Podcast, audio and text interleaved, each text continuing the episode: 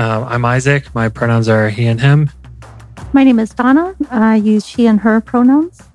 Eh, mi nombre es María Chavalan Sut. And my name is Maria Chavalan Sut. Last time we were talking a lot about sort of setting up the the story and some of our own background. Mm-hmm. But instead of a long intro today, I just want to jump right into the text.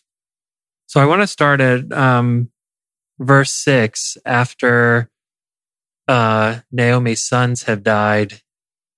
And we see this scene where um, Naomi tries to say goodbye to Orpah and Ruth.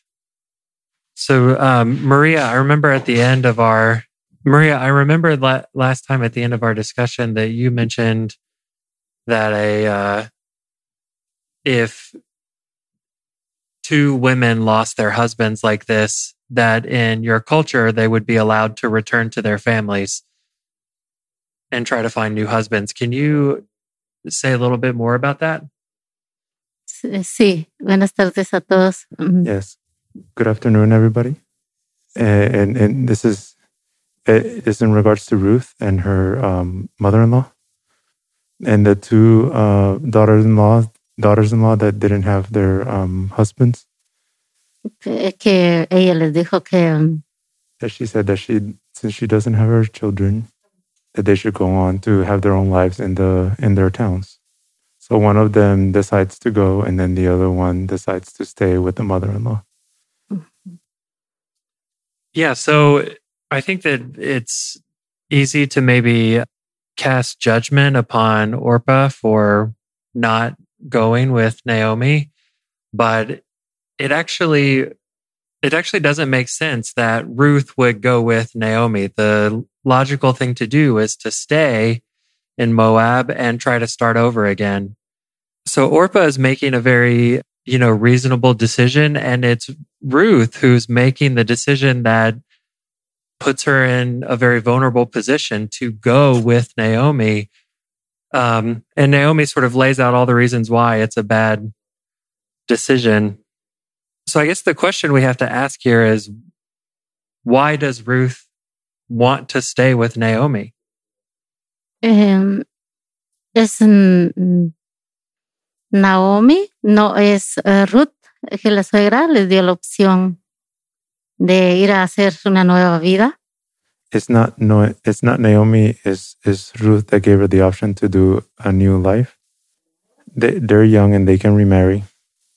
Uh, in those times, the custom was if the husbands died, if there were any brothers, those women could marry the brothers. But though they didn't have any brothers, so uh, Ruth gave her the option of of going to live their own lives.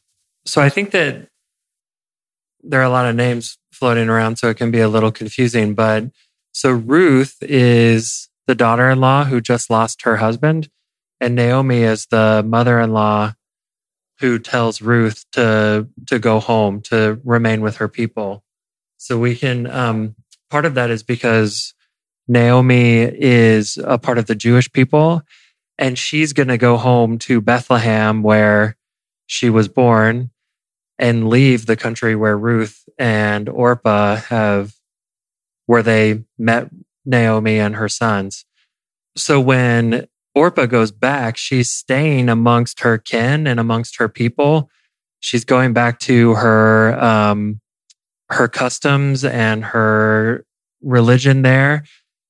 But when Ruth goes with Naomi, she's leaving all of that behind. She's leaving her Moabite heritage behind and accepting this Naomi's people and her religion and her land as her own. So the question is, why would she renounce everything that, you know, she like basically her ancestry and her heritage and all of that to go with Naomi, especially when Naomi says, I don't want you to do this. Donna, what do you think when you read this? What what do you think is motivating Ruth? You know, I I just assume that um she has some attachment to Naomi um as her family. You know, they don't the the author doesn't put a lot of emphasis on the relationship between the women and their husbands. So for me, I just assumed that she, you know, loved her husband very much. And through that union with him, loved her marital family, you know, and felt a strong attachment to them. I, I honestly can't imagine any other reason to go with your mother in law um, to a foreign land. I, I don't know that I would do it. I mean, so she does, Naomi does say, May the Lord deal kindly with you as you have dealt with the dead and with me. That's basically about as much detail as we get about the nature of their relationship. Right. Like, you know, you showed kindness to my sons and you show kindness to me. Mhm. But at the same time, when it, it's still not clear that Naomi feels great about these two women as they're like as they're parting, like she's being respectful, but she there's also this ambiguity where it kind of seems like maybe Naomi blames them for the death of her sons. You know, she says, God has turned their hand against me. And we talked last time about the uh, command of God and, and scripture not to marry Moabites. Naomi has this line where she says, The Lord has dealt bitterly with me because of you. Mhm. And it's not quite clear if she means my sons died because they married you, or if she means being around you is still causing me this pain, or what. But while Ruth has this love for Naomi, it's not clear that she re- that Naomi returns that in any way in this in this bit. She says, and we see that in the fact that when Ruth makes this big commitment to her, then Naomi doesn't respond. She just says, you know, they just go on. They walk together. I imagine that uh, Naomi, you know, uh, has you know has inherited this prejudice towards Moabites, um, and that even as her own sons were able to form unions with these Moabite women, that you know maybe somewhere deep inside, Naomi didn't necessarily agree with with those unions. Yeah, we don't really know what role or what choice she would have had in the decision to go to Mo- Moab in the first place. You know, Elimelech. Um, I mean, I think that in a lot of ways, their hands were forced, right, by the famine. But even, um, I mean, I mean, it's hard to imagine that either one of them would have been excited about going to Moab because of what we know about their relationship with those people. But still, Elimelech was probably had the right to make the final decision. Mm-hmm. Mm-hmm. ¿Puedo decir algo? mhm. Sí. Yeah. Mm, Respecto a, a Ruth, sí, Ruth, porque Noemí es la suegra. In respect to Ruth, compared to my situation, I left my village. So I, and I've always known two religions. Pues uh, mi mamá siempre, um, You know, so so my mom would seek equal help from the Catholic Church as much as people who are considered witches but are sort of spiritual guides. But that was the knowledge that my grandparents had. Yeah. And and the Spanish didn't really try to get to the bottom of, of that religious practice, solo hablaron the religion. mal. they would just speak ill of it. Like there is this, they, they just have this conception that, you know, the spirit is either white or black. You have a spirit that dominates in the day, you have a spirit that dominates at night.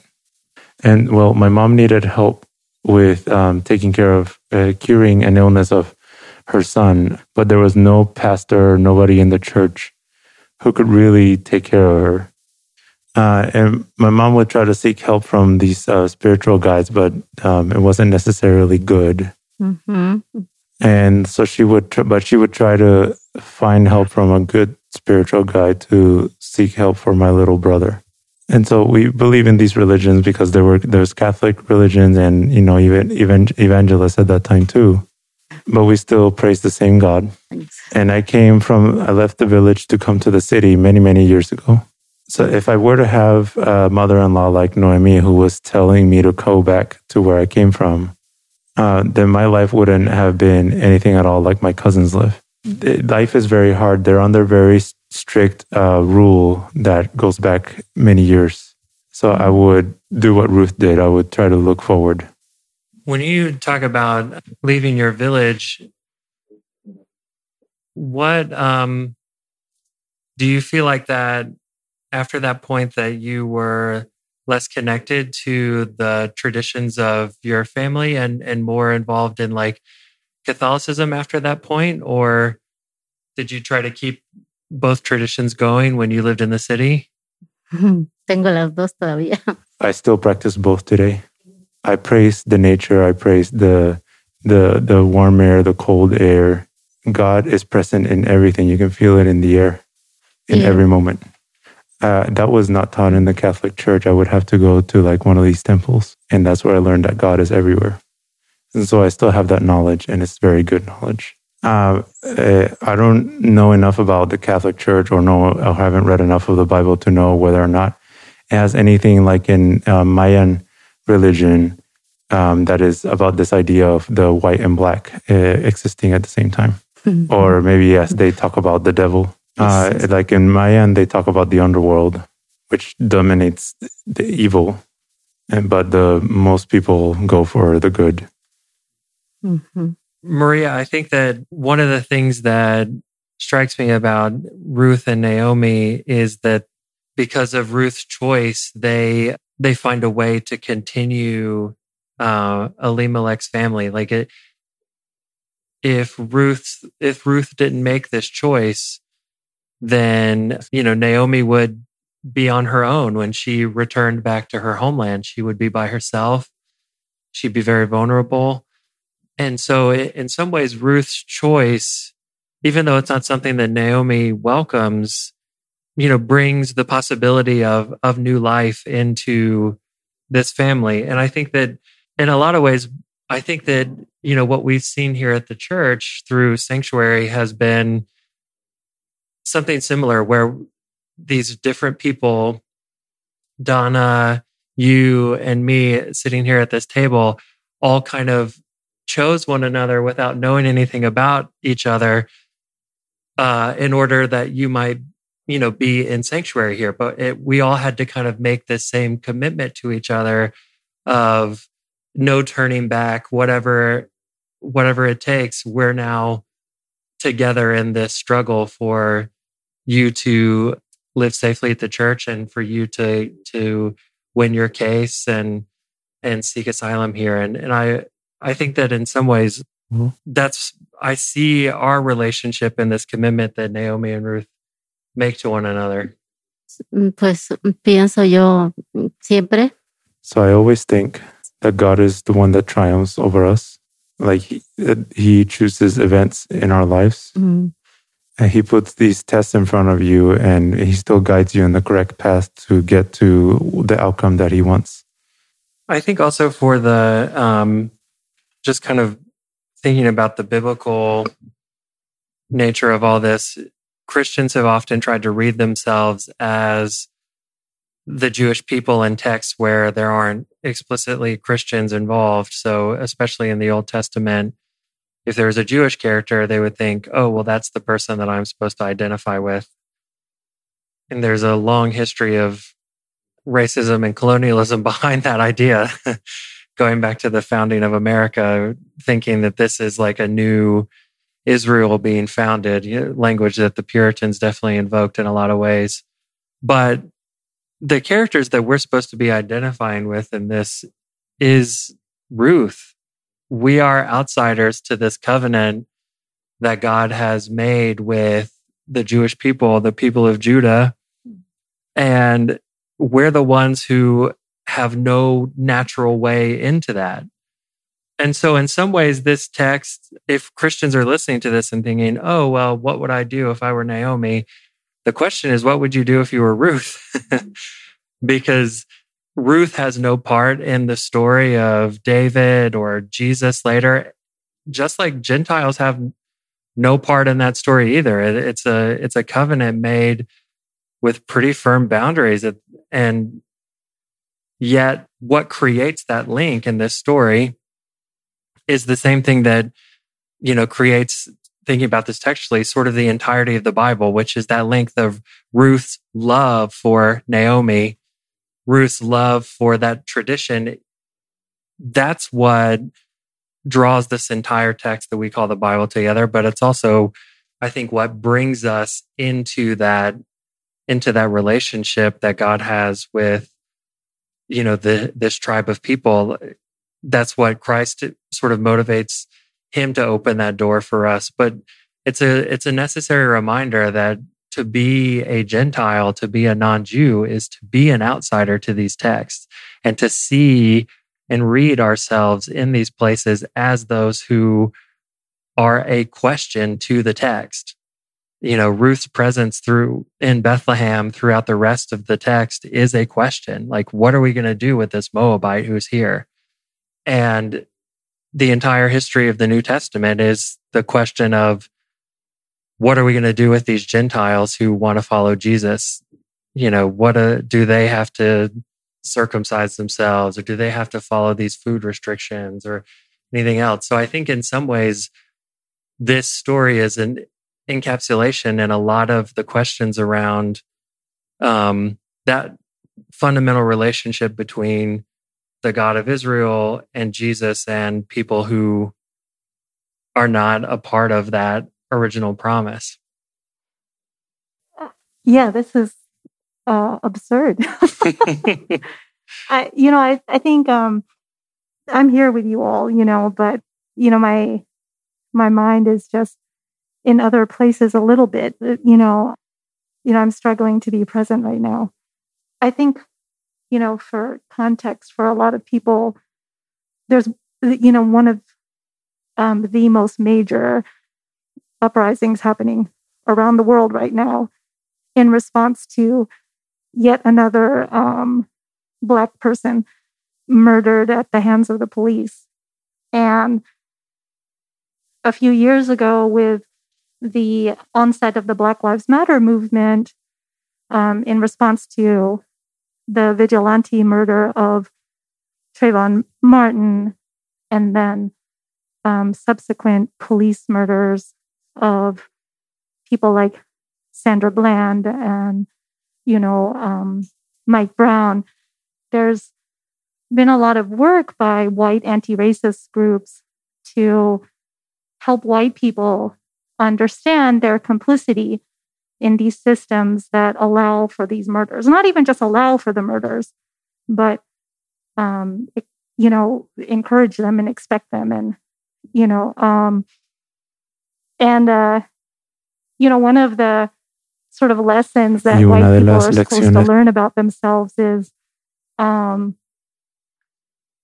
you know, about, you know, their privilege and how these systems of oppression center their comfort center their wealth, you know, um, center their status um, in the world. And um, just to hear Isaac say that, you know, in the history that's told by the Bible, that it was white people who were trying to find some way into how God centered other people as his chosen ones it just feels really absurd to me. just having a really hard time, not, you know, just wrapping my mind around that. I, I, I never heard the, you know, the, the Bible contextualized in that way until just now, Isaac. So, um, mm-hmm. yeah, that's just my um, knee jerk reaction to what you just said. well, I will say that uh, I feel like probably most Christians have never encountered that either because they're used to being told that um, they're at, you know, white Christians have like gone out of their way. And we see this still with evangelicals, right? To try to glom themselves on to Israel in, in a way that allows them to claim that, you know, they've replaced them or something in this story. And, but, you know, if you dig into the text of Jesus, but also, I mean, even just the stuff that comes after the Gospels in the New Testament, the whole thing is like about this central conflict of will we let non Jews enter into this story? And what are the terms and conditions under which that can happen? And, you know, changing that to where it becomes white people saying, Will we let non white people into this story? has been the history of the last, you know, 600 years of biblical interpretation. But I think that, you know, some of what trying to encounter this in a in an authentic way is to say, you know, amongst the these this group, the, these groups of people that are in this text, non non Jewish, Gentile, or members of the tribe of Judah, that is the natural place where Christians should be like seeing the place where they fit in. And it's absolutely certainly not been that. Mm. It's not happened that way at all. Mm. So the absurdity you feel completely justified. I don't know if Blair wants to jump add anything to that or if you have a follow up to me about it. Mm. Or Maria. Sí. Mm. Pues um, la religión mm, es una como una palabra, ¿no? Religion is kind of like a word, but from then on, uh, humans make their own choices to make their own definitions for their own groups. Yes. Uh, so for each one of us, doesn't matter what we do. Um, perdona, repite lo último. It's easy for them to say that they belong to a religion. It's easy to speak with your tongue, but to do the things, that's the thing that's hard for everybody. So we are told from the beginning that the Mayan religion, we have an altar in the mountains. And, you know, that's a place that's meant only for prayer. The true temple is oneself. And uh, how are you using God's temple? And those who came to America, I don't know how many years ago, they they came in the name of religion, but they destroyed the two temples, which was the bodies of the people. Mm-hmm. That's what they did with the people they killed. They destroyed a temple. God had a purpose for the, for that person. You've given me lodging in this church and you've supported me. You gave me permission to be at your church. And, you know, and within, within me and within everybody, there is a spirit. So if you, so that means that if you are taking care of another human being, you are taking care of the true temple of God. Mm-hmm. I um renounced my membership to the Wesley United Methodist Church, and I'm following the Church of Maria from now on. no, yo. uh, es que hay que creer en, en algo. Uh, you have to believe in something because you know uh, an individual's own beliefs you know might not have any rules so you know sometimes you just have to believe in god don't just renounce you have to add to your knowledge mm-hmm. okay mm-hmm. uh, maria with a devastating critique of kant and his uh, understanding of our ability to give ourselves moral judgment. we should just do a whole podcast where we let Maria read Western philosophy and then take it apart in like two sentences. I so Donna, though, I want to go back to what you to what you said because uh, you brought up some really important context for what's going on in the world right now and what it's teaching us about community because I think what what we're seeing happen is a fundamental challenging about who is at the center of American life, eh, but also, you know, it's a global uprising as well. So I don't want to like, you know, erase that reality. But can you just talk about what you've seen in the last week? How that, like, what's that, what that's telling you about that decentering work or or alternative models that you've seen? in the streets in Charlottesville or Richmond in the last week that, you know, is maybe disturbing some of the waters of American life right now in an important way? I, I think that, you know, for me, uh, there's a lot of excitement. And I think for most people in the world, there's a lot of excitement um, seeing uh, the demonstrations of our ability as everyday people to defy together what we all know is you know or, or are oppressive forces in our world right now.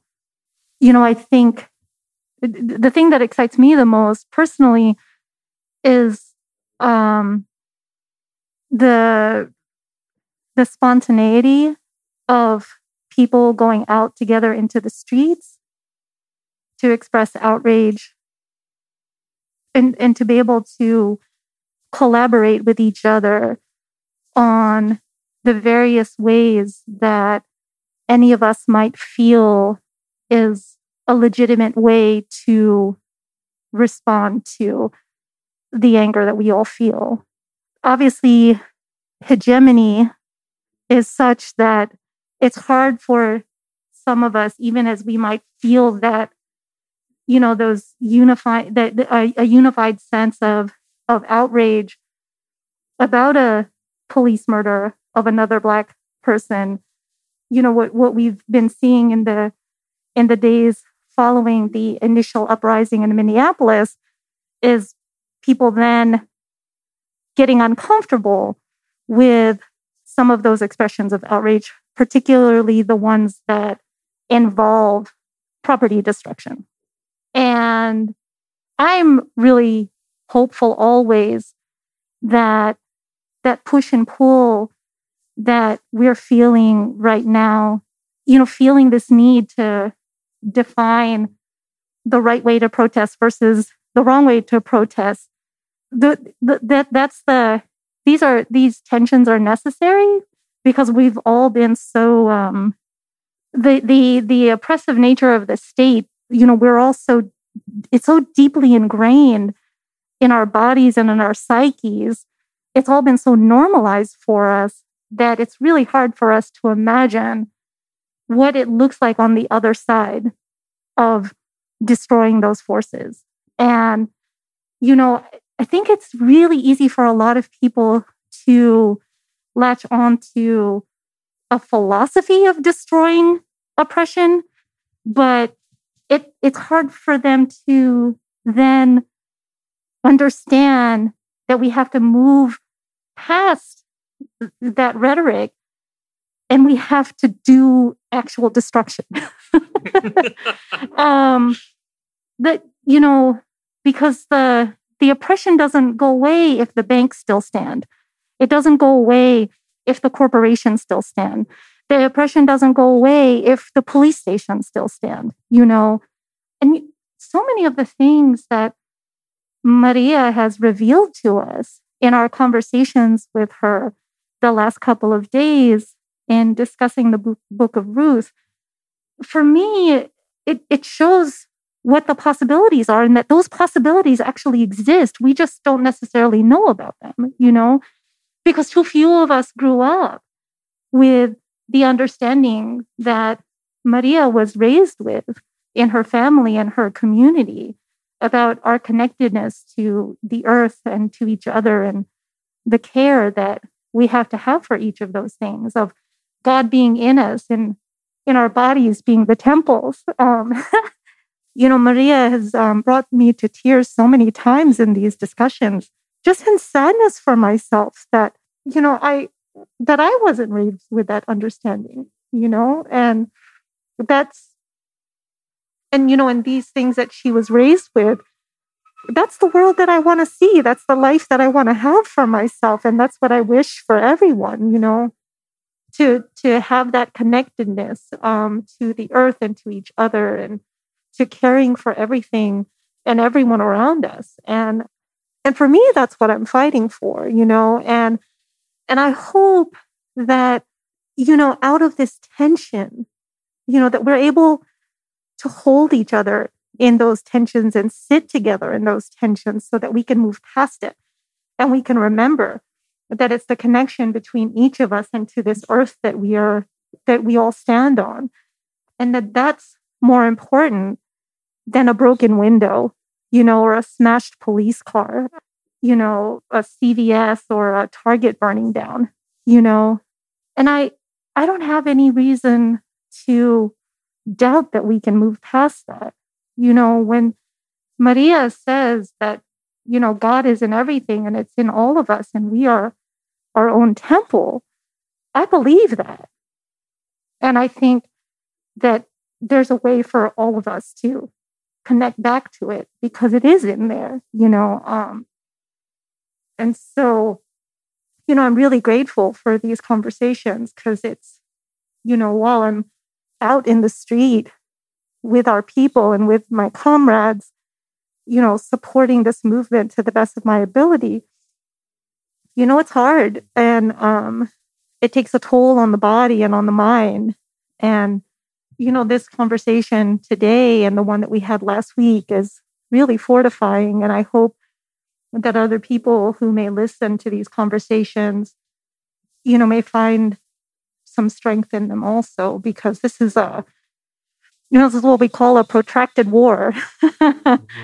And it just, it's not going to go away in a week or two weeks or three weeks. And, um, you know, um, and we have to be able to find ways to fortify our, ourselves. And I think that the best way is, you know, th- through our relationships with each other. So thank you all. Sí, pues um,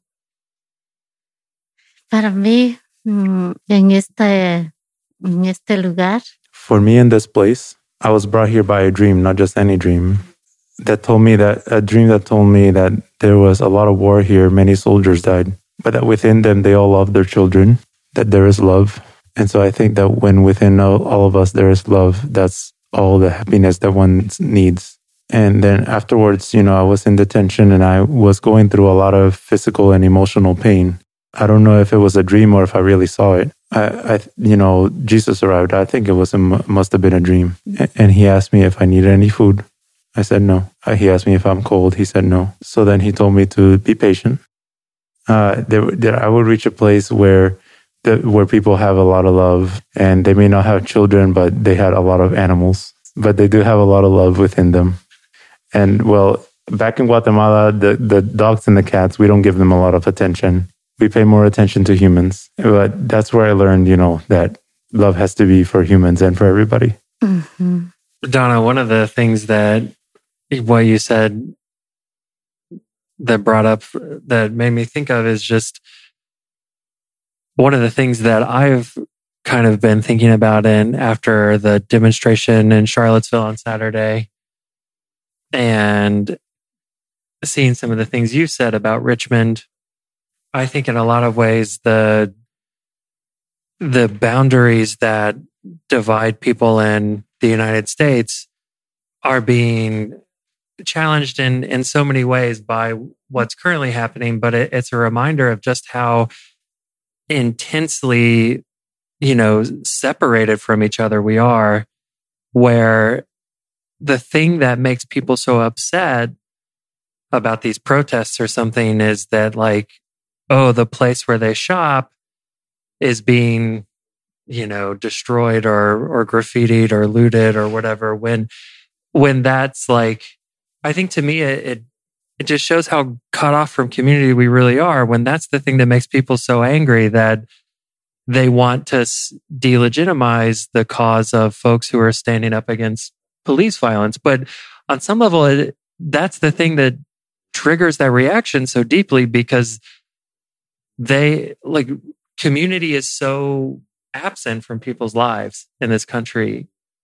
Yeah. And and on purpose, you know, like this is kind of a, you know, very far above the text reading, but you know, the this conversation between Naomi and Ruth, like this joining that they have, people in in America have been told and it's been legislated into their bodies, like you said, that you're not supposed to kin yourself to someone from, you know, another people. You're not supposed to redraw the lines of solidarity outside of your race or your class or, you know, God has told me not to associate with this type of person. I mean, that's a reality for so many people in this country. And I think it's at the heart of what you said about the way we were raised in in the United States is with all these divisions sort of sewn into the fabric of our lives that the only thing that does concern us is like you know the fucking pieces of property that that are kind of the only public places where we encounter people that are like i don't know like even when we do encounter people that are not like us it's typically only in like the context of consumerism. And yet what we see in the streets is so different from that. Mm-hmm. I mean, it's the Naomi and Ruth thing, it, but it goes back to community defense and and this notion of like people coming together to keep each other safe but I don't I don't know if a lot of people have even ever heard of something like that idea. So can you talk about what, you know, when we gather to demonstrate last Saturday, you know, what was the guiding principle there? Because if it's not this anger, like so many people probably assume, then what is guiding, what is the guiding principle of that? Um, I think that I would like to step away from answering that question just because um, I wasn't one of the organizers Sure. for that uh, event. And so I don't want to speak for people who aren't in the room. You know, I, I showed up um, in support and um, and did a lot of support work, both you know at the event and and before and after. But I didn't I didn't do the uh, any of the decision making. Um, but I think a way to answer that question, if it's okay with you, is to talk about the experience that I had coming to this church for the first time to, you know, try to convince the church to allow Maria to come. Yeah, please talk about it. I have come to love this church very much and the people that I've met here. Um, the feelings that I have about it now are very different from the first time I was here. and, you know, Isaac and I have talked about it on multiple occasions prior to today. There was that same tension there in the room with the people of the church who were there to help you, Isaac, make the decision about whether or not to say yes to Maria um, coming here for sanctuary. And there were people in the room who, you know, ha- were having a really difficult time imagining that they could open the doors of the church to an outsider. And I don't have any reason to believe that any of that was completely divorced from the idea that Maria, who was coming here, wasn't part of this community at the time, didn't look like the majority of the people who are congregants here, that there were those implicit biases at work. I mean, they're they're in all of us, right? And and especially in any group of people whose whose makeup is, you know, largely white. And I think for many of us who on that day were also outsiders to this church, you know, um, walking through the doors, determined to um, convince the church to say yes. The the tactic that I think was most important was to convince everybody in the room who had the power to make the decision that they are a part of a larger community, that there are people beyond the walls of the church who are their community too, even if before that day they never recognized that. And to draw on those connections that we have each, with each other as people who live in Charlottesville, people who, you know, are committed to caring for other people, people who um, want a world where, you know, immigrants don't have to fear that, you know, they they they won't be welcomed with hospitality and with open arms, you know. And so, yeah, we on on that day we really had to keep reinforcing the idea that yes, the, the you know the building and this property you know belongs to this congregation, um, but this congregation is lo- part of a larger community, and there are people Mhm. who are coming in from outside of these walls to say we're here with you, and you can do this. And we know the kind of people that you want to be and that you tell yourselves you are. And we're going to help you actually be those people.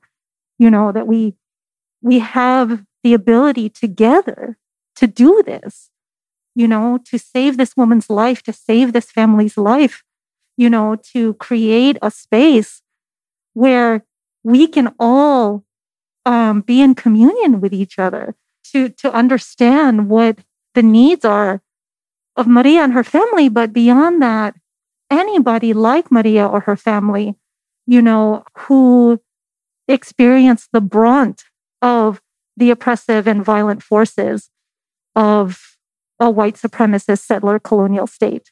And, you know, and, and that was the challenge for those of us who were not going to allow anybody to leave that room without saying yes to Maria.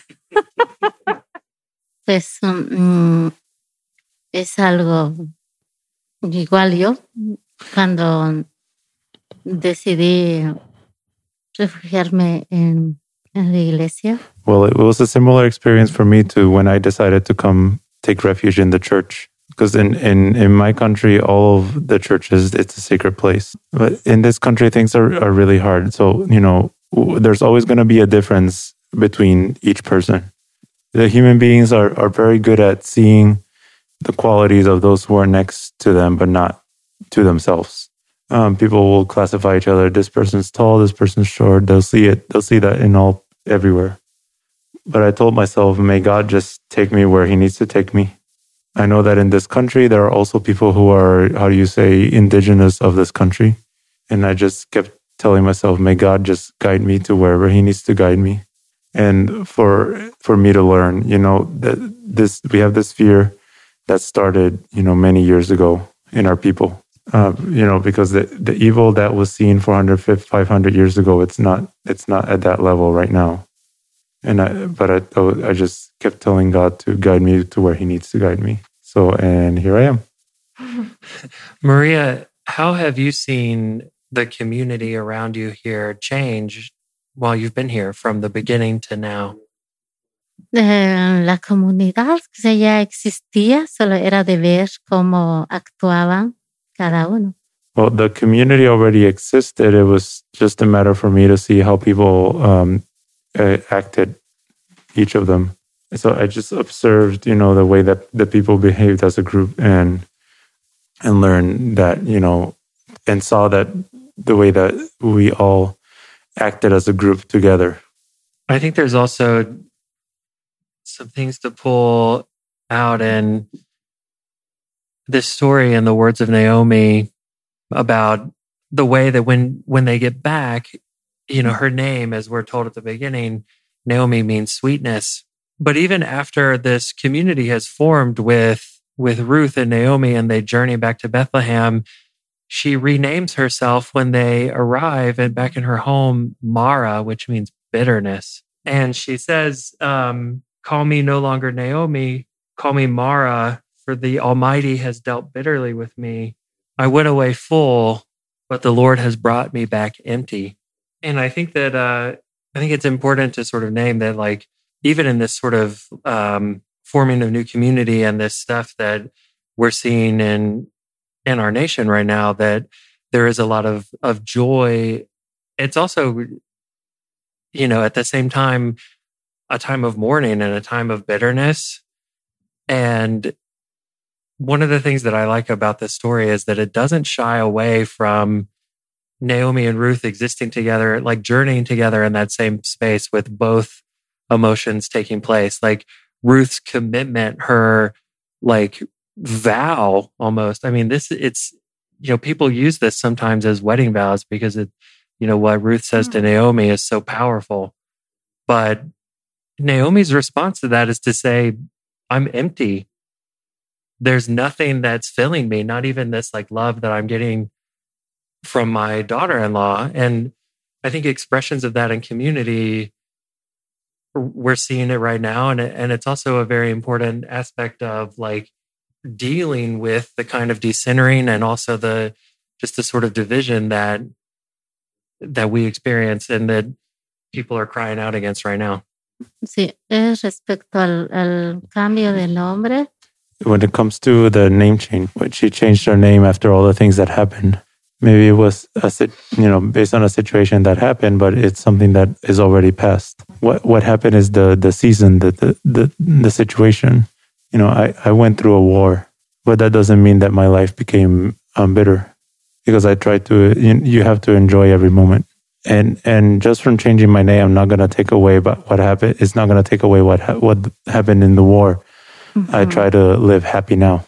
Uh, and that's kind of a part of Mayan culture. And that's why it's so important about the way that we give names to children.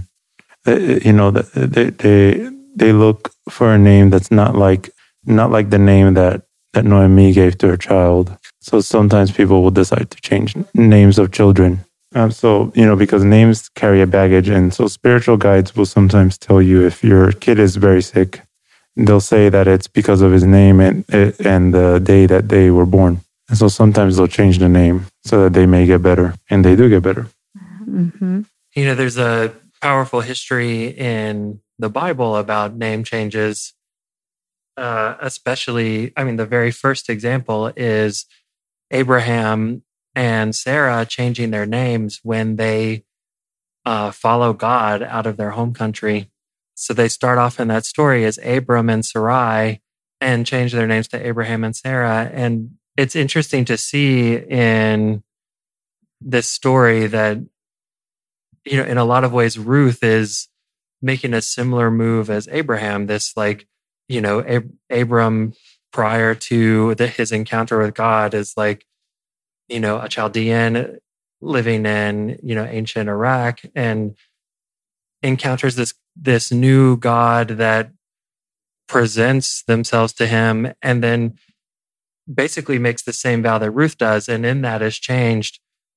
And yet Mara, you know, Naomi, the the Jewish person in this text, almost is kind of like presenting kind of like the the other side of that, that the change, this new vow that Ruth makes, you know, the she's like the return to this homeland that that is so important to her people brings about this like intense bitterness for her. And I think part of what this joining, what the story is going to lead us through is how the relationship between Ruth and Naomi ends up filling her back up through the sort of continuation or, or the the creation of opportunity for new life and, and mutual care. Pues para mí, mm, en lo personal, So for me, in terms of pers- in terms of personal stuff, I was feeling very bad emotionally, physically, and um, mentally because I even had to like change my clothing and everything. Uh, eh, because I was using you know because I I started but but it didn't it didn't it wasn't that big of a deal because I started I, I was able to I'm able to use my traditional clothes and uh, you know like like you would say like casual clothes but when I came to this place I was feeling feeling very hurt so you know how people put on themselves this burden because they want to blame themselves for everything and and you know humans come up with all these things and might come up with names to uh, call themselves in those moments but I started healing little by little. I started coming back to my body. So, so maybe that's how she was feeling. She lost her husband. She lost her children. She decides to separate from her mother-in-law, and and but you know uh, Ruth decides to stay. So sometimes we will be Ruth. Sometimes we'll be Noemi. Sometimes we decide make decisions like Orpah, the other daughter-in-law. But God always respects our decisions. You have a thought for me, Donna? Just, just um, processing all of that. eh, pues yo solo quiero agregar algo. I just want to add something.